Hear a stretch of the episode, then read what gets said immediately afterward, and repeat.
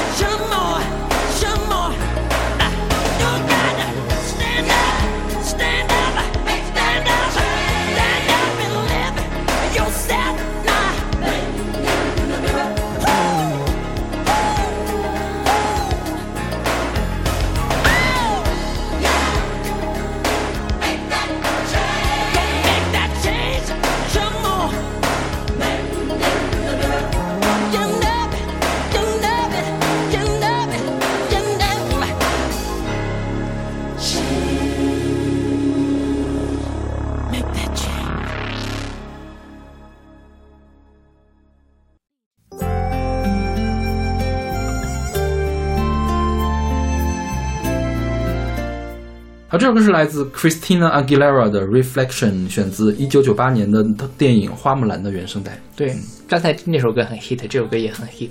这首歌没有刚才那首歌 hit，那当然也那首歌是是冠军单曲世界级的 Reflection 没有没有达到，就没有在美国冠过。OK，嗯没有冠过。对，但对于我们来说，应该也是，因为我们可能就大家也听过，呃，就是首先很多人看过《花木兰》这个电影，嗯哼，呃，那动画电影哈啊、然后很多人也听过李玟翻唱的那个版本，自己。叫自己，对，嗯。其实我觉得这个地方，呃，是英语这个比较有意思的地方。他们这个 reflection 其实是倒影，就是镜子中的影子，或者任何反射出来的倒影，反射嘛，reflection 就是反射的意思。然后通常会用来表示这个自我。对，像这首歌的话，就是这个情景，我不知道你知不知道是怎么呢？是木兰决定替父从军，她是什么？她端了个脸盆儿要洗脸，嗯她在洗脸的时候唱的这首歌，就是要要把这个头发给割掉的时候嗯唱的这首歌，就是说我自己到底是怎么样一个人，相当于是自己对自己发问的这样的一个情况。，OK，对啊，嗯然后呃，像呃粤语版陈慧琳演唱的翻译成了倒影，嗯，然后李玟翻译的台湾国语版就是自己，嗯。其实都是一个意义出来的东西。对对，其实我觉得这个 reflection，呃，在英语里面呢，这种引申还是挺巧妙的。对对就我想了一下，好像汉语里面是没有这样的引申的。倒映倒映就是很难想到这个东西是在说说自己。己，就是看自己的这样的，对对对，就是通常会有这种自省的情绪在里面。，OK，对，嗯，然后这首歌是 Christina Aguilera 的第一首热单，嗯就是他其实名义上的出道作就是这个 Reflection。OK，他在九八年唱了这首歌之后，九九年发行的第一张同名专辑，然后才开始。其实不断的火，他是出道即巅峰了。她啊就他最开出道的时候最巅峰了，那个时候拿了格莱美最佳新人，然后接下来几年都拿了格莱美最佳女歌手奖。嗯对啊，是在销量上一直被布兰妮压一头，但是在奖项上一直压了布兰妮一头，，OK，这样的感觉，你懂吗？嗯就是他当时主要但凡是报格莱美的最佳女歌手就会入选，啊，然后呢，基本上也能拿到奖。嗯对他拿了拿了两三个吧，应该是 OK，对，但是后来就不行了，就是自从。Lady Gaga 出现之后，她那张专辑叫什么呀？叫 Bionic，就仿生学。那张专辑她开始走这个电音舞曲，啊然后出了一首歌叫什么 Not Myself Tonight，然后她那个 MV 就是很 Lady Gaga 那种感觉，就是很 SM 那种，啊对，就是嚼个口球的那种，啊你懂吗？对。然后从那个时候开始就无限的 flop 掉了。对，在那个在那之前都已经都一直都很所以他现在呢现在就一般吧。嗯我觉得现在像也还在有活动是吧他主要是后期当了那个美国好声音的评委，？OK，所以说其实赚了很多人气的。啊，对，然后去年那个真人版的电影的时候，他又重新唱了《Reflection》的嗯新版。OK，说实话，比原来第一版差的实在是太远了。对，其实我觉得这个第一版啊，第一版的时候是迪士尼第一次想采用中国元素来做电影，嗯所以还是下了挺大的心思的。你看一下它这个中文中国大陆的这边的配音，嗯呃，主角是许晴配音，叶蓓演唱。，OK，然后里面那个有个木须龙嘛，木须就是一个小龙，然后是陈佩斯配音的。嗯，然后那个男主角是成龙配音的，对，对，就是很高级别的这种啊，不是成龙后面忘了，哎，好像真的是成龙配音的，嗯。就是就大陆、香港和台湾都是成龙一个人配音的。OK 对啊，对。就是还是找了挺张涵予演唱麦呀，啊，居然还有张涵予？演唱。天呐，我是刚看到，不好意思。就因为迪士尼本身就是一个很影响力很大的，而且对于我们当时的人来说，中国的那个状况也是我们很觉得这是对我们的一种肯定，或者我们文化走出去的一种方式。不不不不，是这样，是迪士尼肯定是迪士尼去找的，跟我啊们中国没有，就是大家愿意去响应这件事情。呃，其实是迪士尼愿意花钱了。嗯哼对，迪士尼他们呃做在地化做的很认真。嗯你就想他是要在对不同的文化去，他们亲自去操刀这件事，他们来找人操刀，自己在做审核这个事情。呃，最出圈的一次是那个 Frozen，就是《冰雪奇缘》嗯。那个 Let It Go，Let It Go 做了几十种语言版呀、应该是每个发行区都做了一种语言版，嗯。然后每个地区都做了一种语言版，就是有内地版、有香港版，嗯。还有台湾版，嗯。他们是都做的不同的翻译、不同的配唱，，OK，就是他们是他们是需要把这个东西原汁原味儿的传传达给各个地方的小朋友，嗯所以迪士尼现在做的这么细致，它可以做的这么好。对，对，是。然后，嗯，这个去年那个电影我也没有看了啊，但是我看了说是非常的垃圾。我觉得还好，我看了之后我给打了五星，就是他只没有真的值五星了，但我觉得就是大家有点太苛刻了，就是给大家再补充一个那个坐标体系吧。呃，那个小马给叫什么西雅图什么来着？北京遇上西雅图啊，北京遇上西雅图打了五星。嗯，我觉得小马小马经常给你打五星。对对对，我就是一个，然后小马会觉得所有的漫威作品都是零星。我没有看过漫威作品，所以我也没有给他们打过分了。嗯，OK，对我觉得就是大家对于花木兰那个真人电影，就刘亦菲那个版本电影的有一些批评，嗯我觉得那些批评，是，我觉得那批评是针对刘亦菲的，你觉得呢？我我我觉得是因为刘亦菲这个人，呃不是就是几方面嘛，有对演员的批评。其实我觉得首先演员演的还可以，嗯，然后另外一个就是花木兰这个故事对于中国人来说实在是太熟悉了，嗯，所以对于我们来说很多的东西都会放大，比如说他们就会说花木兰明明是一个南北朝时期的电影，嗯，然后呢，他是北方的，对吧？花木兰应该是一个北方人，但是他是他家族是住住在那个福建的那种土楼形式的那里面，大家觉得啊，这个不可以。哎呀，我觉得这个这个就是，我觉得现在这个是怎么回事？我说针对刘亦菲的批评，不是针对刘亦菲演技的批评，啊而是针对刘亦菲在这个啊跟花木兰无关的事情上的批评。你懂了吗？啊就是大家现在批评的情绪都在这儿。我没有看到这方面，就是这个是国内国外两个舆论场嘛。就刘亦菲在国内，其实，在没有因为这件事情，可能还是受到一些赞扬的。嗯哼，然后国外呢，其实对于我看了一下那个评价，就是大家对于这首这这个电影觉得还可以，嗯没有像国内这么恶评如潮。嗯哼，我国内的恶评如潮，主要是他会觉得是一种文化挪用，或者是就是这种符号做的不对呀，或者是这个什么。这种，但是我其实觉得大家没有必要那么的苛刻，它本身就把它当做一个架空的迪士尼的故事来看就好了，就是把各种各样的，呃，很 fancy 的中国的元素拼贴在一起。嗯。就从从这个角度上讲，我觉得这个电影在这方面不应该被批评嗯，但是现在的网络舆情就是这个样子了。所以我就是客观就是这样，但是只是我自己为什么我没有觉得这个电影烂，嗯哼，但这电影可能的问题是，它剧情比较简单。这个其实它的我觉得是最大的问题。我觉得，因为我看了，我没有我没有看，所以我没有什么立场来说嘛。但是我觉得他好像还是对原来的剧情做了比较大的改动，因为就是陈佩斯配音那个角色不见了，对对对，就是那个引引导他的角色不见了，所以让他这个故事有很多就是纰漏的地方。其实我觉得，对于迪士尼来说，你做合家欢都都 OK，你这个剧情圆得过去就就行了。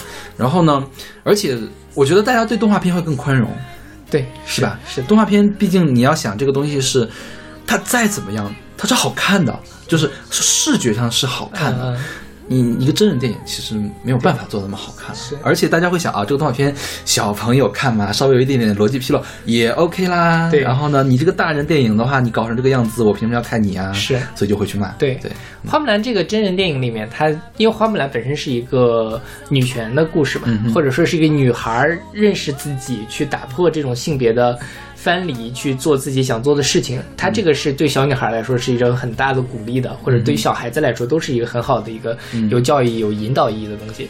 然后在那个那这里面一个很重要的就是花木兰何以成为花木兰？嗯花木兰为什么能够去觉醒？为什么能够通过什么？就像你说的，之前陈佩斯那个角色可以给他这样的引导，让他一步成长，但现在没有。这次是让巩俐去给他引导，是吧？对嗯，但是是好像巩俐引导的又不是很女反派，对，就是 go help go 这种感觉。嗯但是呢，他就是莫名其妙，巩俐一边是在就是说被男人欺压，另外一方面在给刘亦菲传小话，说啊你要怎么怎么样，你才能够获得力量？怎么样呢？就是你要认识，你要以你女性的身份作战。你要真正接受你自己，你身里面的气才会被激发出来。气就是这个花木兰的核心。花木兰本身有气，但她一直用不出来这个气，她后来用出来，就这么一个故事。这个故事呢，给小孩看这个逻辑，我觉得够了。嗯但是对于我们来说，就稍微有一点不足，这是我觉得这个电影不好的地方。嗯其他的地方我觉得都不不应该去批评的。嗯哼，其实我觉得它就是另外一个功夫熊猫的故事嘛，这只不过是功夫熊猫那个熊猫，它是一个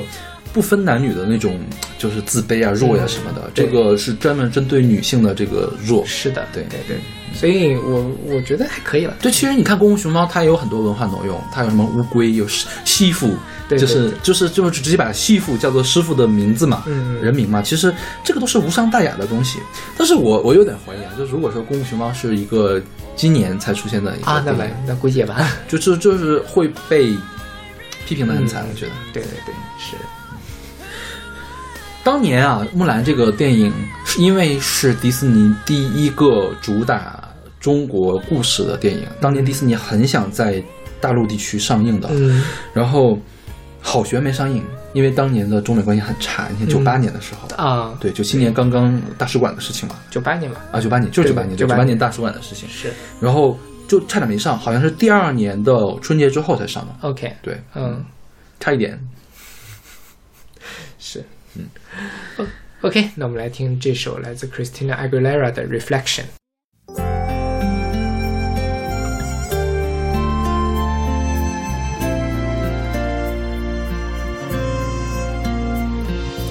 Look at me. You may think you see who I really am, but you'll never know me every day. It's as if I play a part. Now I see if I wear a mask, I can fool the world, but I cannot fool my heart.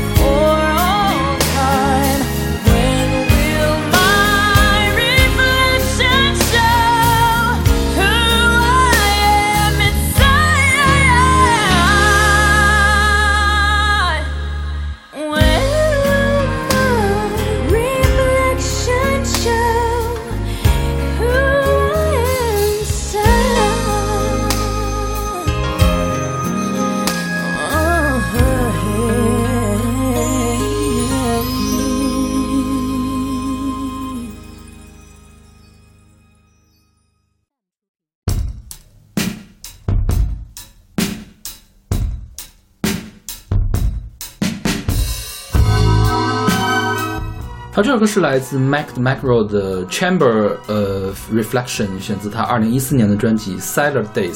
嗯哼，嗯这首歌其实跟镜子没什么关系，嗯它纯粹就是 ref 刚才我们说的这个 reflection 的一个引申义。这个 chamber of reflection 呢叫自省室、反省屋，就是呃基督教的某一些的流派里面会做的一个设施，就是一个小黑屋。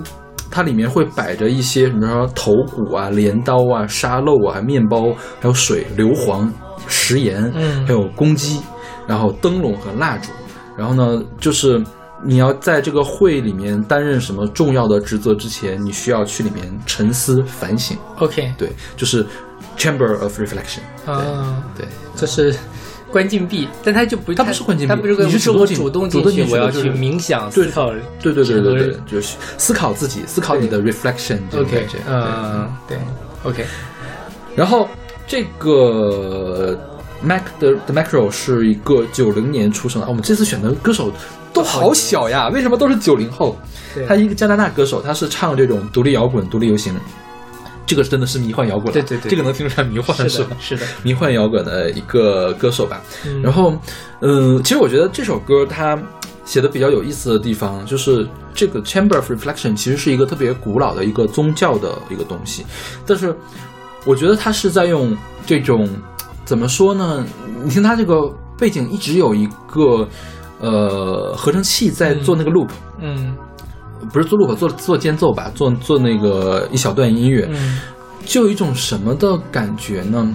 有点或者也不能叫赛博朋克吧，反正是有一种新世纪遇上中世纪的穿越感，对两对对对，边碰撞起来了。对对对，对我觉得这个事情是很奇妙的。是对对，而且它那个合成器那个音色，我觉得还挺特别的。是它，你放的这个，你就像你说，这是一个中世纪的东西，它也不违和。嗯它是用一种很现代的方式去模拟了某一种中西机的音色也好，一种氛围也好，嗯就说不出来。但是你觉得那个东西放到这儿也是合适的。嗯哼，然后这个歌它有一个 MV，它 MV 是那种非常晦涩的、看不懂的一个 OK，我没有看那个 MV 对，就是很很迷幻嗯啊，就嗑了药的感觉。嗑了药的感觉可还行，然后嗑了药之后开始自省了是吗？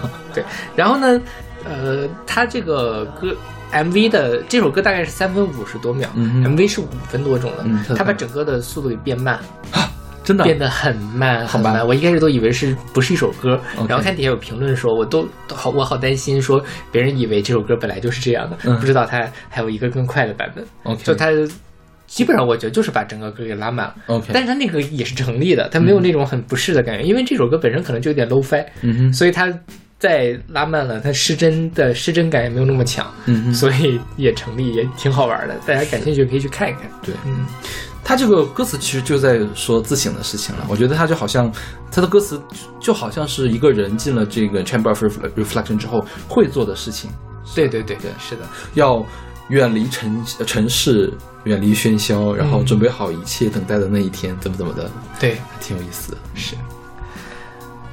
OK，那我们听这首来自 Mac the Macro 的 Chamber of Reflection。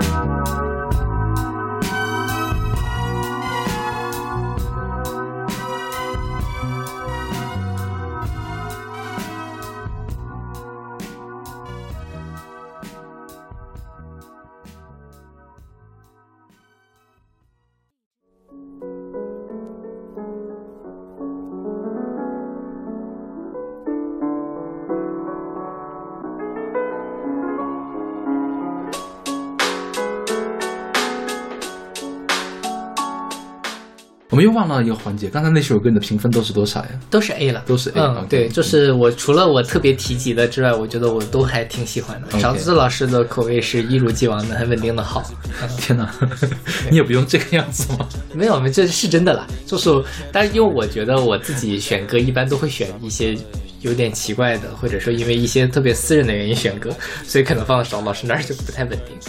对，然后现在我们这首歌是来自直火帮谢子通 XCT 的《镜子》，是出自是二零二零年的一个单曲。嗯哼。这个你给什么？这个我给 A 和 B 之间吧，就是也想给 A，但是好像又没有到那种程度。也没有好到那个程度。对对对对 OK，嗯，因为我觉得我是看了歌词之后才决定这样，一开始我是给 B 的，嗯嗯我一开始没有意识到他在说他在唱什么，对对我以为他在唱自己的事情，嗯因为我觉得支火帮就很容易唱自己的事情，对对，因为但是直火帮他之前的整个的，我们其实直火帮是我们非常喜欢了，他两张专辑我们都就要么年度第一，要么年度第二的那种。他就是很喜欢去讲自我叙事，比如他第一个讲爬墙少年，他们几个都是留学回来的嘛，所以他们就在讲这种墙里墙外的这样的故事。然后第二个是那个第二张第二个酒吧，酒馆的故事，对，而且做成了一个概念专辑，就是我们从一个酒吧到第二个酒吧，这样一直在的时候去讲自己的成长历程。嗯对。然后这个歌是疫情期间做，大概是二零年的二月份或者三月份吧，二月份大概是。然后就是他其实用一种比较尖锐的角度去说，一切都像面镜子，就是当年照出来照妖镜是吧？对对对，就是我们能够看到很多这个时候，首先就是为什么同类很类似的事情，当年零三年发生过了，我们现在又发生了。它背后为什么有些人一直在那里吃野生动物，好了沙巴巴了汤，然后为什么还是有很多关于什么捐款啊，各种各样的这种呃不作为的事情。就他把这些事情写到了这首歌里面。那这些事情就是说我们在看，当我们面对这样的一个突如其来的灾难，或者说是一个非常严重的事件的时候，这些问题都凸显出来。但是很快，等这件事情过去之后，这面镜子就会消失，我们又会像以往那样该怎么样怎么样，直到下一次再次发生。它是这样的一个主题。所以我觉得它就是，我去年不是做过一个那个疫情的嗯抗疫歌曲嘛？我觉得，呃，当时我没有听到这首歌，我觉得放到整个的抗疫歌曲系列里面，它也是主题非常不一样的。嗯它是比较尖锐的在批评，嗯嗯，但但是其实当然就是说那种号召大家坚强站起来那种也当然也非常好，但这种声音其实也是应该是，呃，也可以被表达的，嗯或者说也应该被那个表达的一个东西。对，嗯哎呀，但是就是现在这种表达不是那么好做了。对，对，这首歌呢需要一些胆量，然后需要摸非常清楚的程度才可以。，对，这首歌当初它发到网易音乐上之后被下架了，然后又被上架了，又被下架了，又被上架了，嗯下架了两次。然后中间是删掉了一些词啊什么的，就删掉了，就把一些歌词打成了星号啊之类的。嗯对，然后当时那个谢子通就在微博上艾特网易云，凭什么给我下架？我这首歌到底哪错了？你跟我说。然后后来又上架了，不知道为什么又下架又上架 OK 对，专门有人来讲。反正现在你你听到的歌词跟你看到的歌词是不一样的。对，嗯是的，对。所以我觉得这首歌是我们，尤其是我觉得，呃，这件事情已经过去一年多了，嗯很多时候我们再去回去想那个事情，其实那个时候的状态已经离我们很远了。嗯但是有些事情是不应该被忘记的，嗯就是。嗯，好的东西就是就是我们现在能够变成，就是能够很快的从这样的一个非常噩梦般的状态里面走出来，是非常不容易的。嗯但是更重要的，其实也是我们要避免很多问题再次发生。嗯哼对，因为呃，这很多事情离我们其实也没有那么遥远。嗯哼对。OK，那我们来听这首来自直货帮谢子通的《镜子》。一切都像面镜子，抹不掉的影子，甩不掉的影子，要怎么让它停止？后悔莫及平时，看不到幸福这名词。当危险真的降临，一切那么临时，一切都像面镜子，抹不掉的影子，甩不掉的影子，要怎么让它停止？有很多的问题本来就一直存在，我们是神的人质被挡在天堂的门外。没想到十七年后，一切又会再次发生。有人好了伤疤忘了疼，又再次杀生。别吃蝙蝠了，你毁了好多人的前途呢。每一个人都应该有些东西肩负着，忙着奔波总是忙着争夺，忘了到底什么才是你想要的生活。我不理解为什么人总是想要更多，跟着时代的脚步只会变得笨拙。当人们不能出门，当人们不能出城，恐慌在遍布诸城，武汉的眼睛哭疼了，有的捐款失踪了，有的机构没人支持了，有的官员失职了，却还不承认。到底有多少谎言终于在此刻兑现？到底有多少真相终于在此刻会面？到底有多少的伟大会在此刻崩塌？会有多少平凡的幸福都变成了碎片？一切都像面镜子，抹不掉的影子，甩不掉的影子，要怎么让它停止？后悔莫及平时，看不到幸福这名词。当危险真的降临，一切那么临时，一切就像面镜子，抹不掉的影子，甩不掉的影子，要怎么让它停止？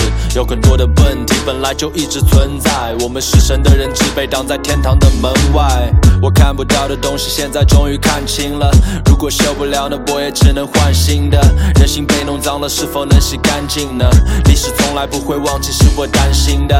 同样的事又会发生很多遍，到时你会觉得今天就像发生在昨天。每当镜子消失，他又会忘记那些伤痛，在欲望的驱使下继续选择放纵。为什么你这时候那么容易被煽动？镜子里的你明明是最冷眼的观众，被你真实的苦难，你只是暂时的感动，因为只有那些光鲜的时刻才会被赞颂。我不理解你的自私，我不接受你的虚伪，有时我想让所有的人都闭嘴。上帝造人类的四肢不是为了互相击溃，是为了互相依偎。一切都像面镜子，抹不掉的影子，甩不掉的影子，要怎么让它停止？后悔莫及平时，看不到幸福这名词。当危险真的降临，一切那么临时，一切就像面镜子，抹不掉的影子，甩不掉的影子，要怎么让它停止？有很多的问题本来就一直存在，我们是神的人质被挡在天堂的门外。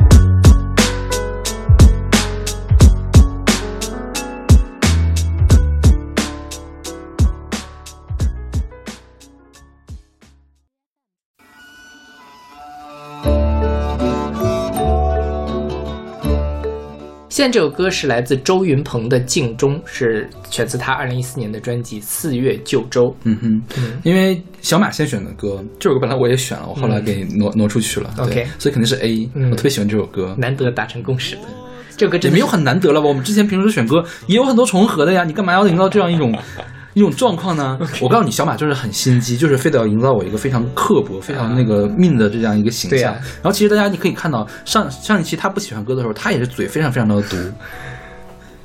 是吗？你看他他从来都不记得自己读的时候，嗯，对，然后他就会那种阴阳怪气的笑啊，这个歌词，哈哈哈，他是这样的哟，吼吼吼吼吼，就这种感觉。嗯好吧，是啊，这终于被你发现我的真面目。这首歌是周云鹏改编自一个诗人张枣的一首诗，那首诗也叫做《镜中》。嗯，然后这个诗，其实说实话，我之前没有完整的看过。嗯哼，这首歌我之前也没有听过，但是我总觉得很多人受到了这首歌的影响，或者什么化用了其中的一句这几句话这首诗的影响吧。对对，这首诗的影响。对他一开始就是他这首诗就讲，开头是讲只要想起一生中后悔的事，梅花便落了下来。嗯哼然后最后一句是只要想起一生中后悔的事，梅花便落满了南山。嗯哼就这两句，其实我觉得在很多后面的文艺作品里面都会受到它的影响，把它给化用成自己的一个。我第一次看到的时候是说，只要想起一生中那些在网上跟傻逼吵架的事情，梅花便落满了山。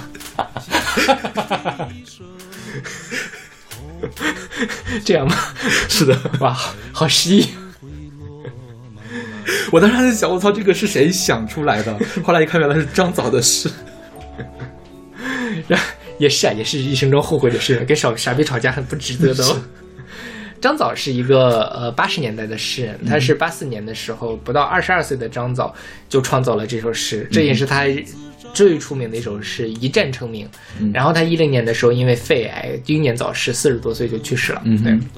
然后张枣他整个的这个诗呢，其实他叫做以后赫尔墨斯学派闻名于世。虽然我其实并不知道这是什么意思，但它里面其实很重要的点就是它保留了很多中国古典诗词的那种韵味和意象。嗯比如说像我们刚才讲到的那两句，就是“梅花便落满了南山”，其实这两句话没有任何的关联，没有任何直接的关联。我一想到人生中后悔的事，梅花便落满了南山，但是你怎么琢磨，它就是有那个味道，它就是那种属于中国古典的诗人诗诗词里面很特有的那种意象的运用的味道。因为我去看了一下这个诗词的解读，你知道他怎么解读的吗？嗯在《说文解字》里面，悔和梅是同一个音。OK，然后呢，古人写诗的时候，通常用同音来代表不同的事情，嗯然后或者是同音去做类比，所以后悔是一个非常重的事情。嗯。我要以重以轻写重，把重写轻，那么就用梅花来代替它。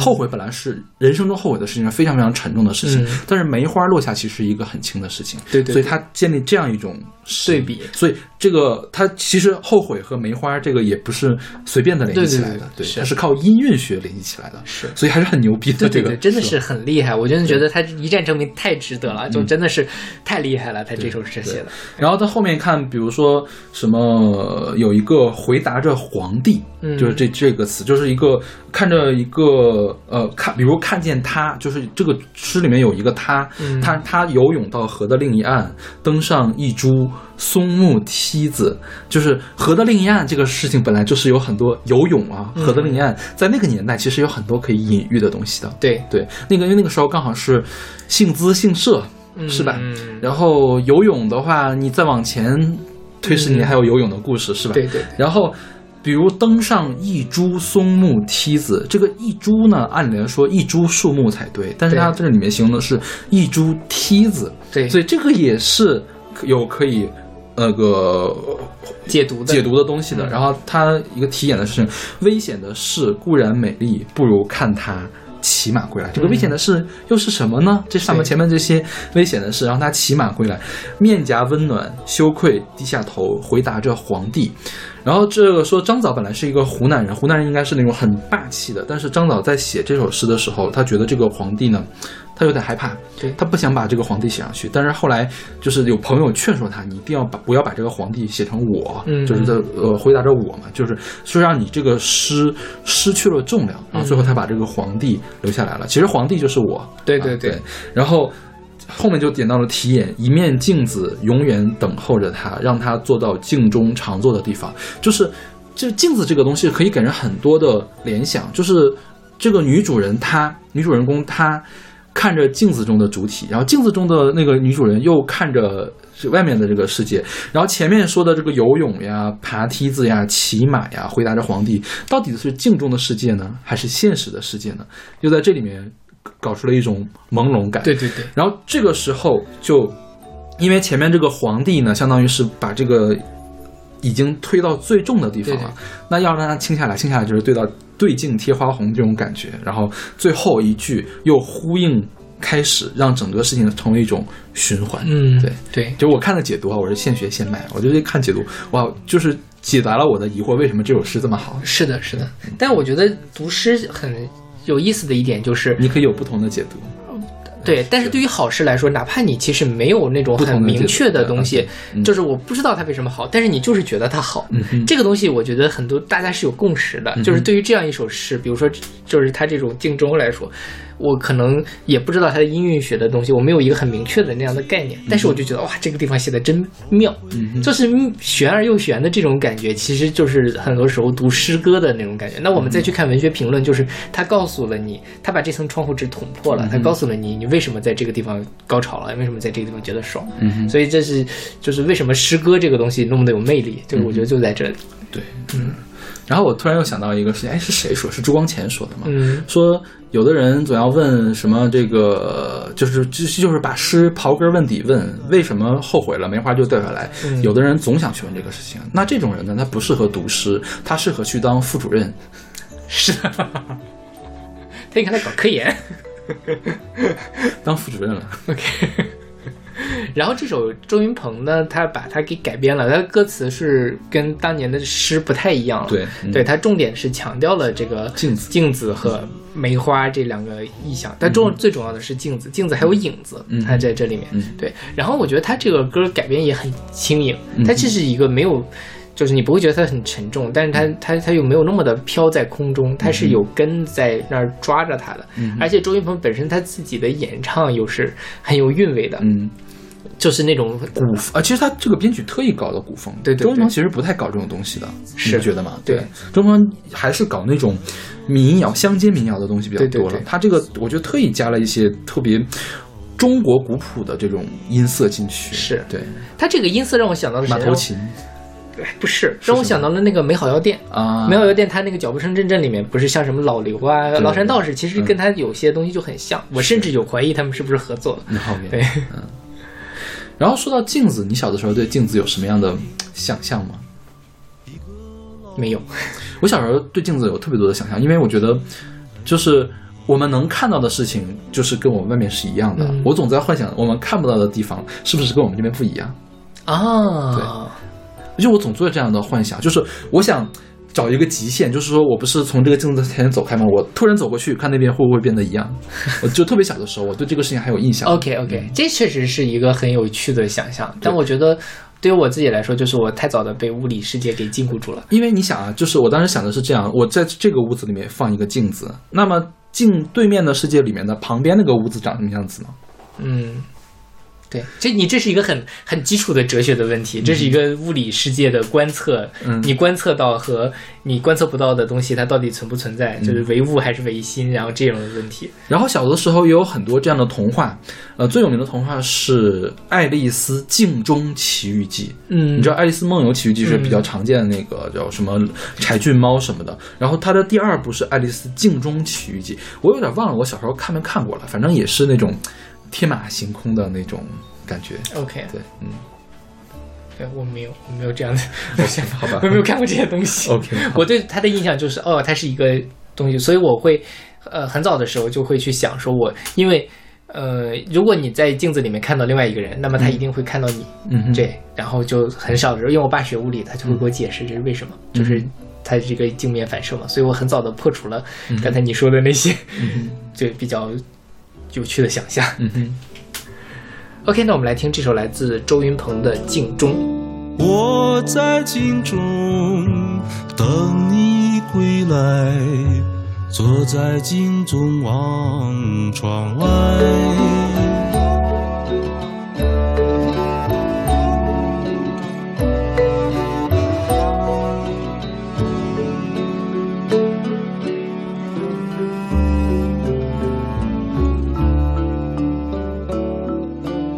想起一生后悔的事情，梅花就会落下来。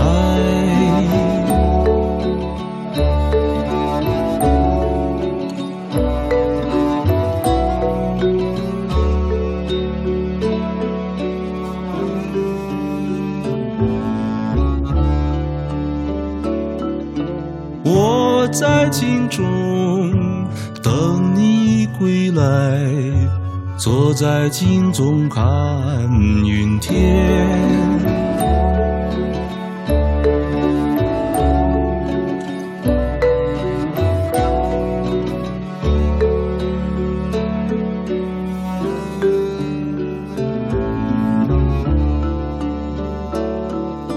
想起一生后悔的事情梅花就会落满南山。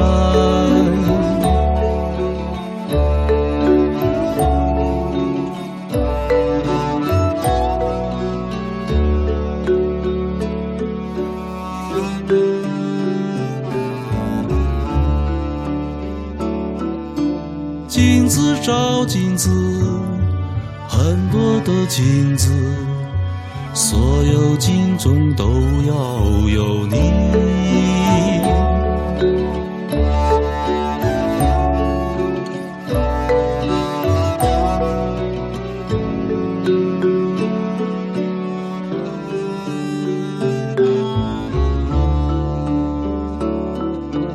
一个小影子，一个老影子，抱着睡进黑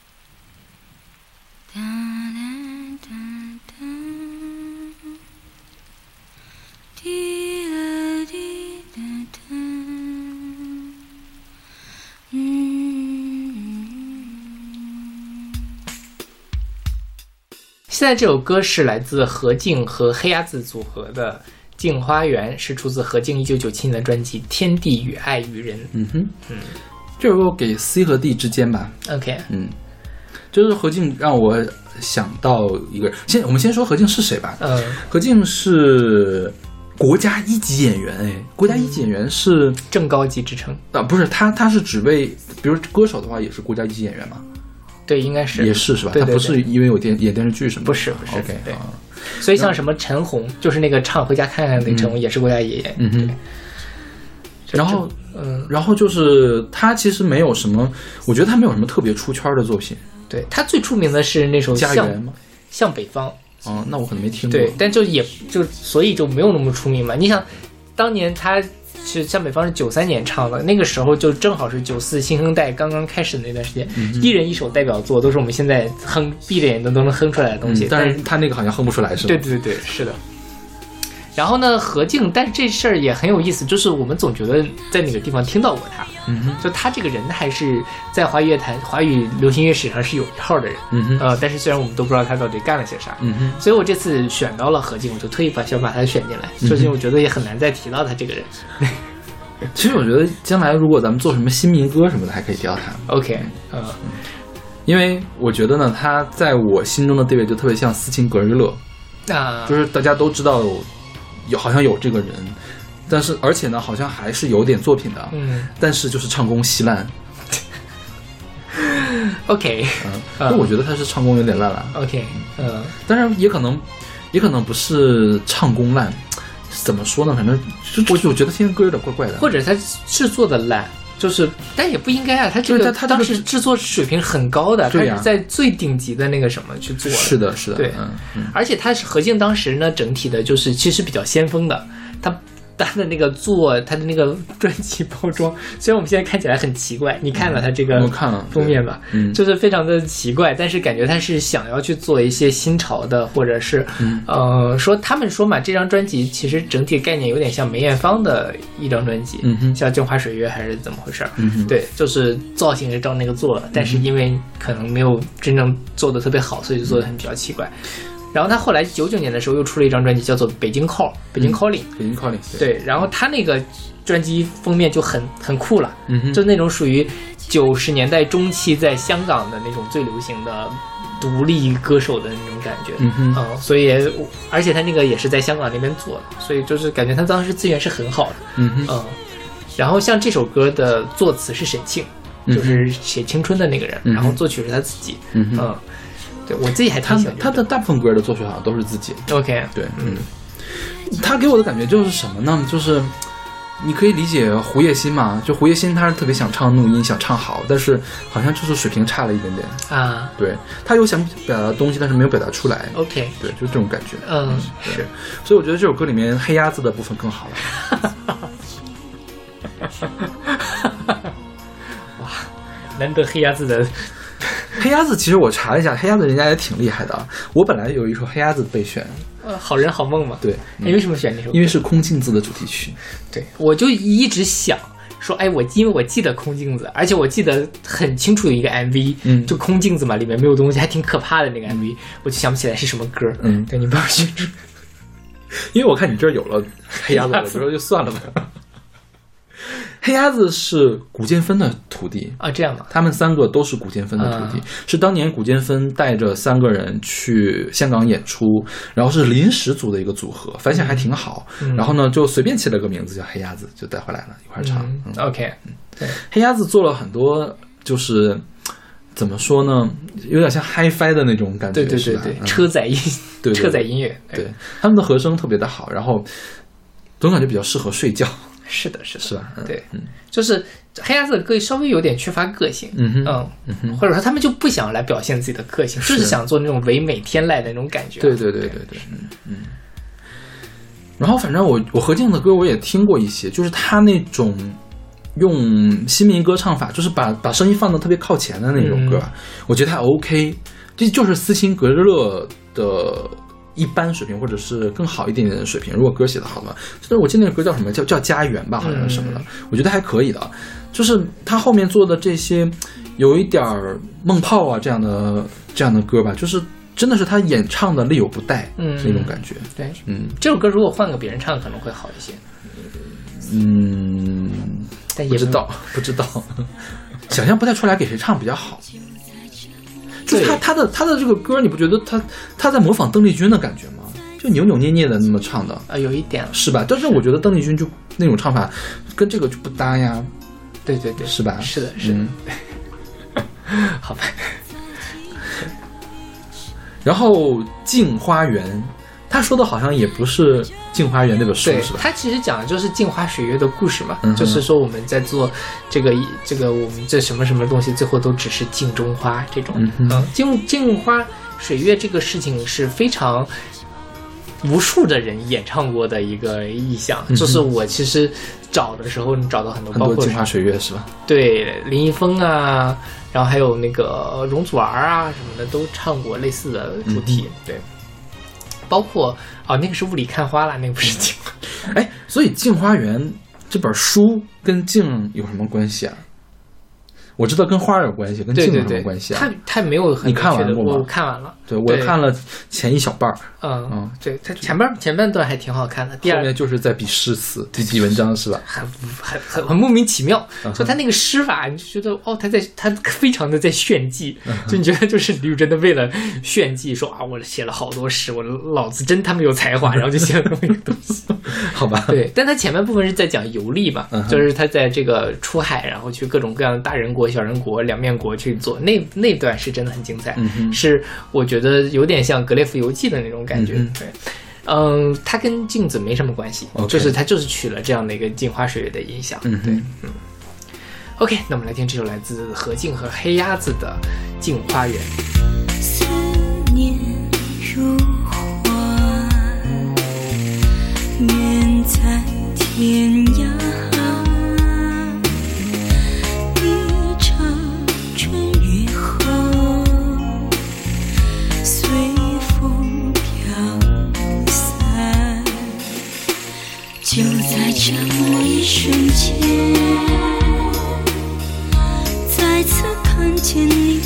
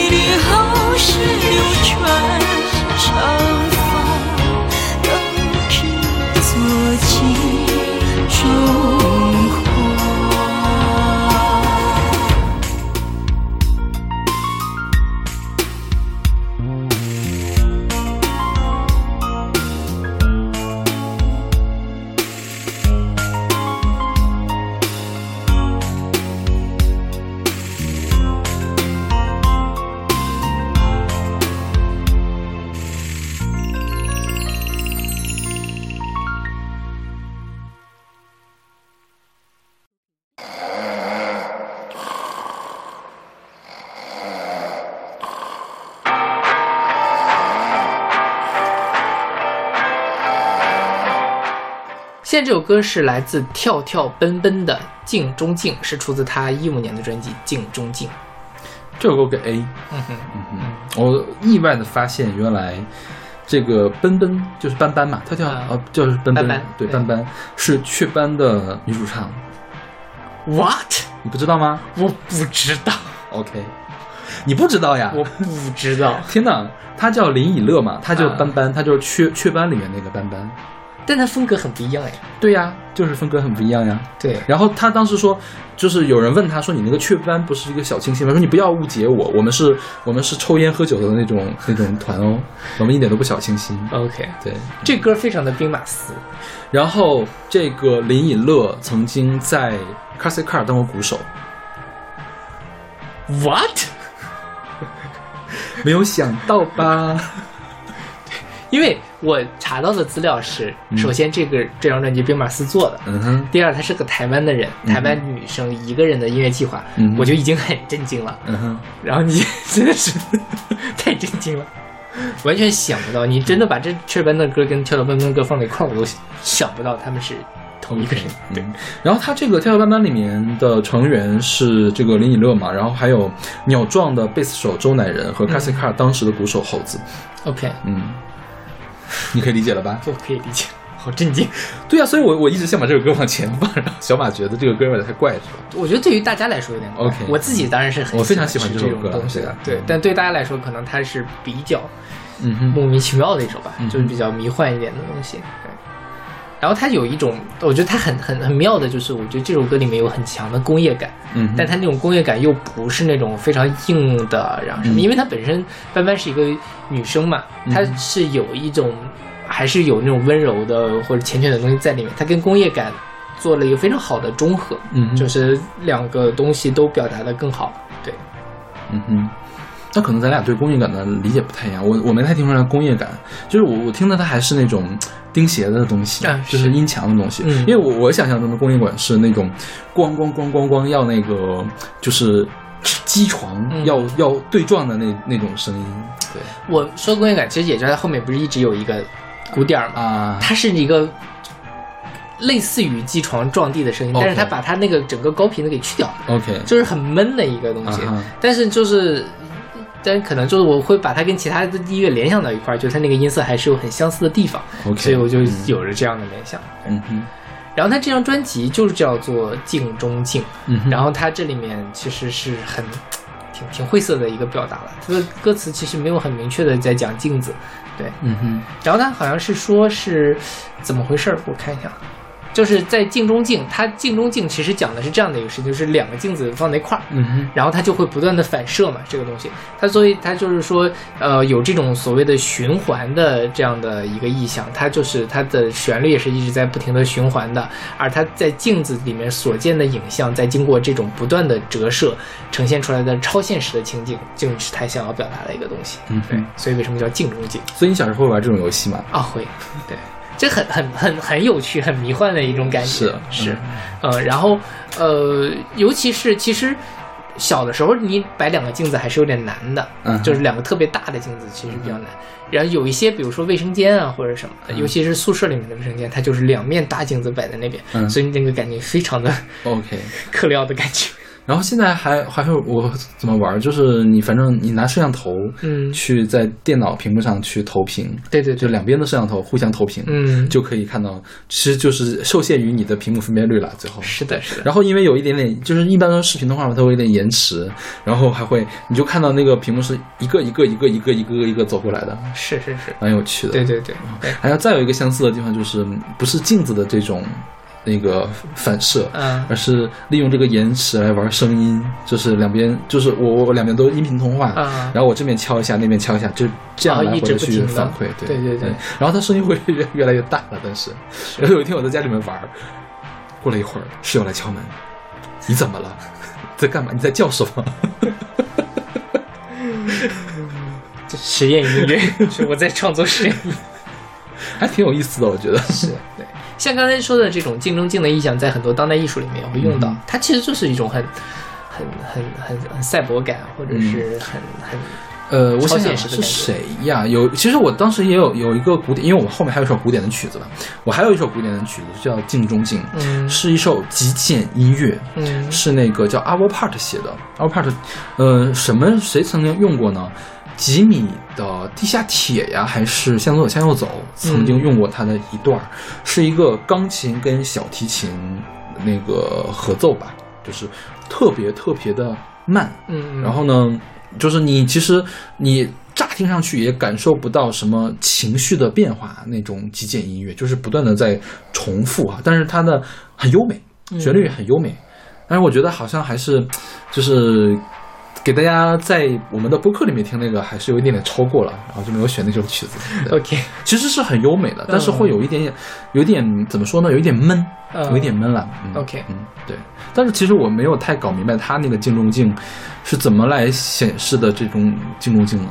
也可能是他因为有个钢琴一直在重重复的这个爬音，可能那个就是镜中镜的感觉吧。也许你在家里用你刚才说的那个，呃，不会的，不会的，差差远了。那个很好，那首歌很好听，真的很好听，就是你睡觉的时候可以听的。啊嗯，OK，OK，那我们来听这首来自跳跳奔奔的《镜中镜》。